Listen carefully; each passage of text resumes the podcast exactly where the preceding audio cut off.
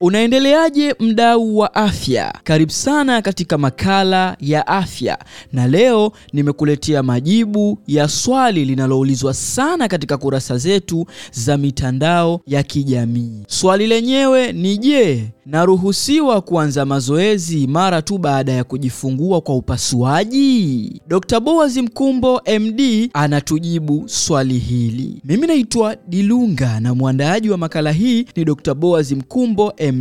Je, daktari, naruhusiwa kuanza mazoezi mara tu baada ya kujifungua kwa upasuaji? Jibu ni kweli. Wanawake wengi wana dhana potofu sana kwamba kwa sababu wamejifungua kwa upasuaji basi hawatakiwi kufanya mazoezi. Hii inatokana na kukosa kwa elimu ya lishe bora. Unajikuta mama anaongezeka kilo mara mbili ya uzito aliokuwa nao pale alipobeba mimba. Ni janga kubwa sana, na wengi wao wanajificha kwenye kichaka na kusema kuwa hiki ni kitambi cha operation. Utadhani vile visu vya upasuaji vina chembechembe zinazosababisha kitambi, kitu ambacho ni fikra potofu. Mazoezi huanza mara tu baada ya masaa kumi na mbili au zaidi kulingana na ugumu wa upasuaji ulivyokuwa, lakini ndani ya siku tatu mama unakuwa umesharuhusiwa kuanza mazoezi mepesi mepesi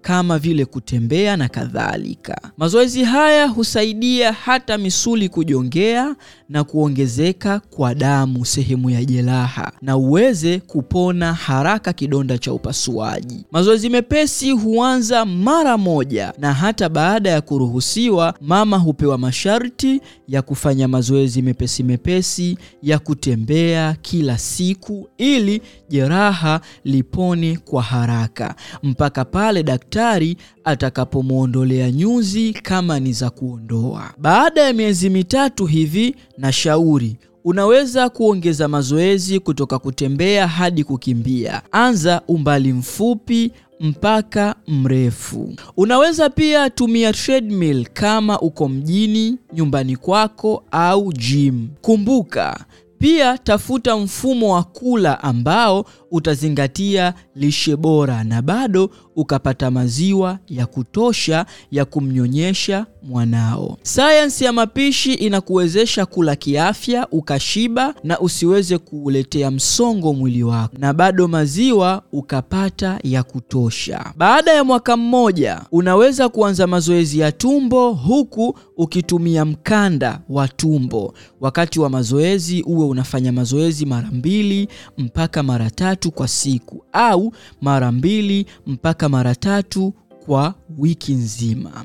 Mkanda utakusaidia sana kulinda mshono wako. Kuachanisha muda wa mazoezi pia itakusaidia kuipa muda misuli ya tumbo na mshono. Usikubali kufanyishwa mazoezi na mkufunzi yanayokuumiza nje ya uwezo wako wa uhimili. Yanaweza kukufanya uibue maumivu makali. Fanya ndani ya uwezo wako. Pia nipende kuchukua fursa hii kukukaribisha sana katika programu yetu ya kujiunga na kampeni ya Bomoa Kitambi na Uzito Mkubwa awamu ya pili ya NHC Weight Loss Bootcamp. Mwezi huu wa Juni 2023 ni mwezi wa usajili. Jiunge na kundi letu la mafunzo WhatsApp kwa kutuma neno uzito mkubwa kwenda namba 0767 030 160 na utapewa maelekezo. Kumbuka, gharama ni ya punguzo kwa shilingi elfu thelathini tu. Gharama hii ni ya miezi yote sita. Nina imani umejifunza vya kutosha katika somo letu la leo.